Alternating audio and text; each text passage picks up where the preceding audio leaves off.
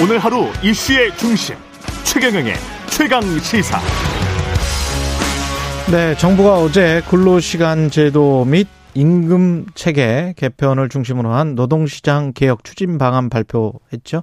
윤석열표 노동개혁 청사진 시대 흐름에 맞게 고용 노동 시스템을 현대화한다는 것이 정부 취지인데 아, 그러나 저임금 장시간 노동을 고착화시키는 것 아니냐 비판 우려도 있습니다. 고용노동부의 공기섭 차관 연결돼 있습니다. 안녕하세요. 네, 안녕하세요. 예. 노동시장 개혁 추진 방안을 발표를 했는데 크게 보면 두 축이죠. 근로시간제도, 임금 체계 개편. 좀 설명을 네네. 해 주십시오. 예. 네, 근로시간하고 임금 체계는 이제 저희가 개별 근로 관계하고 노동시장 노사 관계의 핵심 기제 이기도 하고요. 또 그렇죠. 가장 기본적인 근로 조건이고 기업의 생산성과 직결되는 아주 중요한 요소이기 때문에 아, 특히 이제 많은 전문가들이 노동시장의 어떤 변화에 따라서 근로시간 제도와 임금 체계 개선 필요성에 대해서 많이 공감들을 해주시고 현장의 요구도 있어서 우선 이 두 가지 과제를 집중적으로 추진을 하려고 속도감 있게 추진을 하려고 하고 있습니다. 이게 방향은 어떻게 봐야 됩니까? 근로시간 제도와 임금 체계 개편? 어, 뭐, 근로시간, 음, 제도 같은 경우에는, 어, 이제 전면 시행된 지가 한 1년이 지났죠. 그러니까 최대 50시간제에 대한 국민적 공감대가 어, 있는 상황입니다. 예. 다만 이제 주 최대 시간이 68시간에서 52시간으로 어, 저희가 급격히 줄어들었기 때문에 예. 그 그럼에도 불구하고 이제 주단위 이 규제 등 기존의 제도 운영 방식을 그대로 유지해서 일감이 갑자기 몰리거나 음. 또는 계절적 시기적 요인으로 인해서 이제 집중 근무가 발생하는 경우에 예. 대응이 쉽지 않았던 문제도 어, 있었습니다. 근데 또 주 52시간은 사실 처벌 규정도 있는 규정이고요. 아. 근, 예, 예. 근데 사실 그 매주 초과 근로 12시간 최대 52시간을 지키도록 하는, 하는 나라는 우리나라가 거의 유일하고 아. 대부분의 국가에서는 주 평균 초과 근로 시간 준수를 규정을 하고 있습니다. 예. 예, 예. 그래서 이제 저희도 어, 여러 가지 현장의 어려움을 해결하면서 또주 예. 최대 50시간도 유지하고 여러 가지 노사의 선택권도 확대하고 하는 방향에서 초과근로 관리 단위 확대를 일단 검토를 하고 있고요. 음. 만약에 그 연속 휴식 시간제라든지 건강보호 조치가 같이 병행이 되면 예. 근로시간 단축 기조도 이어지면서 이제 여러 가지 현장의 문제가 많이 해결될 걸로 일단은 기대를 하고요. 그리고 임금 체계 관련해서는 뭐 잠깐만요. 그 연속 시간 네. 연속 시간 휴식 제도로 할지 이런 것들이 이제 병행이 되면이라는 네네. 게 이제 어떻게 보면 노동계가 합의를 해줄 수 있는 조건이 그런 것들 그런 조건들이 만족이 되면은 기업이 일감이 많이 들어왔을 때 계절적으로 그때 한 몇 개월 바짝 네네. 일을 해야 되겠다. 그런데 그런 필요성이 있는데도 불구하고 주 52시간제 때문에 잘 못했다. 그건 좀 이해가 되긴 하는데. 네네. 그게 이제 서로 간에 그, 그 거래가 그 협상이 될 수 있는 그런 건가요? 연, 연속 시간, 연속 휴식 시간과. 아, 뭐, 연속 휴식 시간이나 건강보호 조치들은 예. 사실은 강행 규정으로 하게 되면. 예. 말씀하신 대로 이제 종료 시간, 일의 종료와 일의 시작 사이를 일정 정도 시간을 비워두도록 연수 휴식을 두도록 그렇게 강행 규정을 두는 제도이기 때문에 예. 대체로 모, 모든 나라들이 주평균으로 초과 근로를 준수하도록 하면서 이제 연속 휴식 시간제 등 건강보험 조치를 같이 병행할 경우 어, 대부분은 뭐 근로 시간이 단축되면서도 아까 말씀드린 상황 변화에도 적절히 대응할 수 있는 시스템이 되기 때문에 예. 이번에 이제 이런 그 월단위 갈 그러니까 어떤 어 단위 기간을 확대하면서 건강보호 조치를 어떻게 할 것인가를 음. 이번에 미래노동시장 연구회라는 우리가 전문가 집단과 네. 함께 같이 어, 연구를 할 생각입니다. 그렇군요. 네. 그 임금 체계는 어떻게 개편을 하는 게 낫다는 거죠? 임금 체계는 예. 뭐잘 아시겠지만 이 저희가 굉장히 과도하게 연공급 시스템을 가지고 있기 때문에 그렇죠, 그렇죠. 예, 그래서 이 과도한 이게 연공급이 좀 문제가 되는 것은 어 사실 그 첫 번째는 가장 중요한 게 이제 초고령자 초고령화 사회가 되면서 저희가 고령자들이 계속 고용을 하고 또는 정년 연장을 해야 되는 이제 상황이 도래를 하고 있는데 예. 기업이 연, 연봉급을 계속 유지할 경우에는 인건비 부담이 가중돼서 음. 이제 고령자의 어떤 조기 퇴직이 되거나 아니면 계속 고용을 자, 저해하는 요인으로 작용을 할 수가 있고요. 예. 특히 또 MZ 세대가 이제 들어오면서 사실은 보상 관련한 공정성을 둘러싸고 기업의 세대 간의 갈등도 조금 있는 상황입니다. 그리고 예. 사회 전체적으로 보면 대기업 정규직 남성 근로자들은 이제 연공급에 어떤 해당이 되고 있고 근속 기간이 짧은 이제 중소기업이나 비정규직 여성 근로자 간의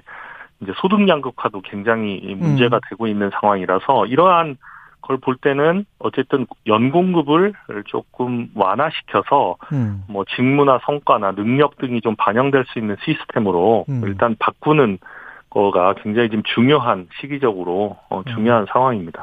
그 좀 들어보면 일리가 있는데 근데 네네. 이제 이제 그 노동계에서 나오는 반발이랄지 이런 것들은 연공 서열 이렇게 없애고 뭐 이런 것들 그리고 이제 근로 시간을 뭐 굉장히 좀 유연화시키는 거죠. 뭐 이런 것들이 결국은 기업들이 요구했던 거를 고용노동부가 다 받아 아, 고용노동부의 원래 역할이라는 게 이제 노동자 권익보라는 측면도 있는데 네네. 기업들이 요구하는 거를 고용노동부가 다 받아서 정책을 발표하는 게 맞나? 이런 시각에 관해서는 어떻게 생각하세요? 일단 근로시간하고 임금체계 개편은 말씀하신 네. 대로 뭐 저희가 주 52시간 의 기조를 음. 뭐 훼손하거나 아니면 후퇴하거나 하는 것은 전혀 아니고 네. 이제 현장의 애로 사항을 해소하고 아까 말씀드린 대로 최근 트렌드에 맞게 조금 시간 주권이나 이런 것들을 좀 강화하는 쪽으로 가는 것이고 임금 체계 개편은 어 사실 어 지금 고령 지금 근로자 재직 근로자들이 조금 더 일하고 정년 연장을 하기 위해서는 예. 어 사실은 이게 필수적인 어떤 선행 조건이기 때문에 어. 이두 가지는 어 뭐 경제 사회적으로 볼 때 아주 굉장히 좀 시급한 과제라는 측면에서 하는 것이고요. 또 예. 나머지 노동 개혁 과제도 충분히 저는 있다고 볼 수가 있습니다. 그래서 그 부분도 어제 어, 발표해서 열어놨지만 음. 사실 다른 노동개혁 과제들 또 노사 정의 합의를 해서 뭐 지금 있는 뭐 경사노위 등, 등 이제 사회적 대화의 틀에서 어, 여러 가지 뭐 일하는 사람의 권리 보장 문제라든지 고용 형태 다양화에 따른 사회 안전망의 강화라든지 이런 부분도 같이 또 논의를 할 예정입니다. 그래서 어 뭐 이거는 약간 시급한 거는 먼저 하고 또 음. 전체적인 어 노동계에서 요구하는 내용이라든지 여러 가지 또 사회적인 현안들도 같이 계속 논의를 해서 뭐 개혁 자체는 5년 동안 중단 없이 가야 된다 이렇게 생각을 하고 있습니다. 그렇군요. 이게 그 그렇게 되면 지금 말씀하신 것들 내용들 중에 사실은 세대 갈등이랄지 노동자들 사이에서의 갈등이 오히려 네네. 더 조장될 수 있는 그런 측면은 없을까요? 어, 갈등을 일정 정도 음. 갈등 음. 뭐 아까 이해관계가 충돌하는 지점은 당연히 있을 수 있다고 예. 생각을 합니다. 그 예. 부분은 뭐 그간에 사실은 노동개혁을 어, 해왔을 때 여러 가지 그 문제점들도 거기 그런 부분에서 발생을 했고 또 해결되지 않은 부분들도 있었는데 이번에는 음. 뭐 조금 저희가 방식을 달리해서 근로시간하고 임금 체계는 먼저 전문가들의 어, 대안을 음. 가지고 저희가 뭐 사회적 논의도 하고 노사 간의 설득도 할 예정이고 예. 아까 말씀드린 뭐 또 다 다른 과제들은 또 어, 경사노위 등 사회적 대화의 틀을 가는 이 two track으로 지금 가면서 최대한 예. 좀 노사 갈등이나 어, 이런 것을 최소화하면서 어, 합리적인 대안을 좀 도출해 보려고 그렇게 생각을 하고 있습니다. 그 노동계 쪽에서는 미래 노동시장 연구회 아까 말씀하셨지만 연구회를 만들어서 논의를 하는 결론이 결국은 이제 장관께서 말씀하신 그 새 정부의 어떤 방향, 개혁 네네. 방향 그쪽에 맞춰질 것 아닌가. 뭐 명분 쌓기 용 아니냐. 뭐 이런 목소리도 있더라고요. 뭐 우선은 사실은 지금 개혁 방향에 대해서 아주 디테일한 구체적인 내용들은 나와 있지 않기 때문에 네. 어, 사실은 방향만 있는 것이고, 뭐, 디테일은, 보, 디테일을 좀 보셔야 아마 그거는 판단하실 수 있을 것 같고요. 저희가 연구에도, 어, 뭐, 가장 합리적이고 균형 잡힌 분들을 모셔서, 어, 저희가 연구를 진행을 하고, 또 말씀드린 대로, 어, 균형감에 입각하고 또 global standard에 맞는, 음, 그런 시스템을 저희가 구현을 하려고 하는 것이기 때문에 음. 아마 어 결과물이나 과정들도 또 계속 공개를 해 나갈 예정입니다. 그래서 그런 것들을 보시면 예. 아마 또 그런 우려는 음, 씻을 수 있다고 생각을 하고 있습니다. 중대재해처벌법 개정을 여당에서 지금 추진을 하고 있잖아요. 네, 네. 정부 입장은 어떻습니까?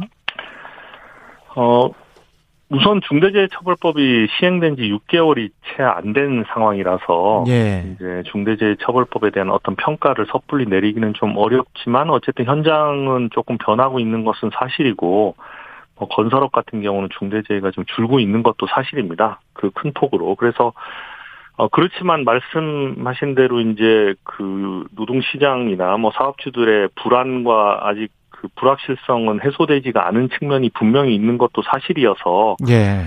이제 그런 이야기를 뭐 들어서 해결하는 것은 또 정부의 역할이기 때문에 어쨌든 불확실성이나 이제 어, 불안해하는 요소들은 좀 받아서 저희가 뭐 하위 법령이나 지침이나 이런 걸 통해서 개정할 수 있는 부분들을 일단 어 뭐 개정을 하거나 좀 개정할 법 법률에서 위임하는 범위 내에서 하려고는 하는데 이제 법률 개정 문제는 아까 말씀드린 대로 이제 어떤 음, 여러 가지 그 법리적 쟁점들이 어떤 것이 있는지를 좀 확인해야 되는 부분이 있어서 우선 그런 걸 확인하면서 어저 음. 당과 어, 논의를 해나갈 생각입니다. 네. 예, 임금 피크제 지난번에 판결 나온 거 있었잖아요 법원에서. 네네네.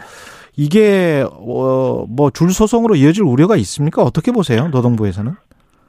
뭐 사실은 그 합리적인 임금 피크제 불합리한 임금 피크제, 임금 삭감, 그러니까 나이에 따른 임금 삭감은 어, 위법이라는 것을 판결한 거라서 합리적이고 그다음에 정년 연장을 위한 임금 피크제 도입은 오히려 뭐 적법하다는 것을 또 음. 이야기해 준 상황이라서요. 지금 네. 대부분의 사업체에서는 정년 연장형 임금 피크제를 도입하는 데가 거의 80%가 넘는 걸로 저희가 알고 있기 때문에 네. 그리고 네. 정년을 유지하는 임금 피크제의 경우도 이제 뭐 과도하게 임금을 삭감하거나 아니면은 뭐 직무나 시간의 조정이 없거나 하는 경우는 지금까지는 그렇게 저희가 아주 드문 케이스인 것 같습니다. 그래서 줄소송으로 이어지지는 않을 것 같고요. 다만 음.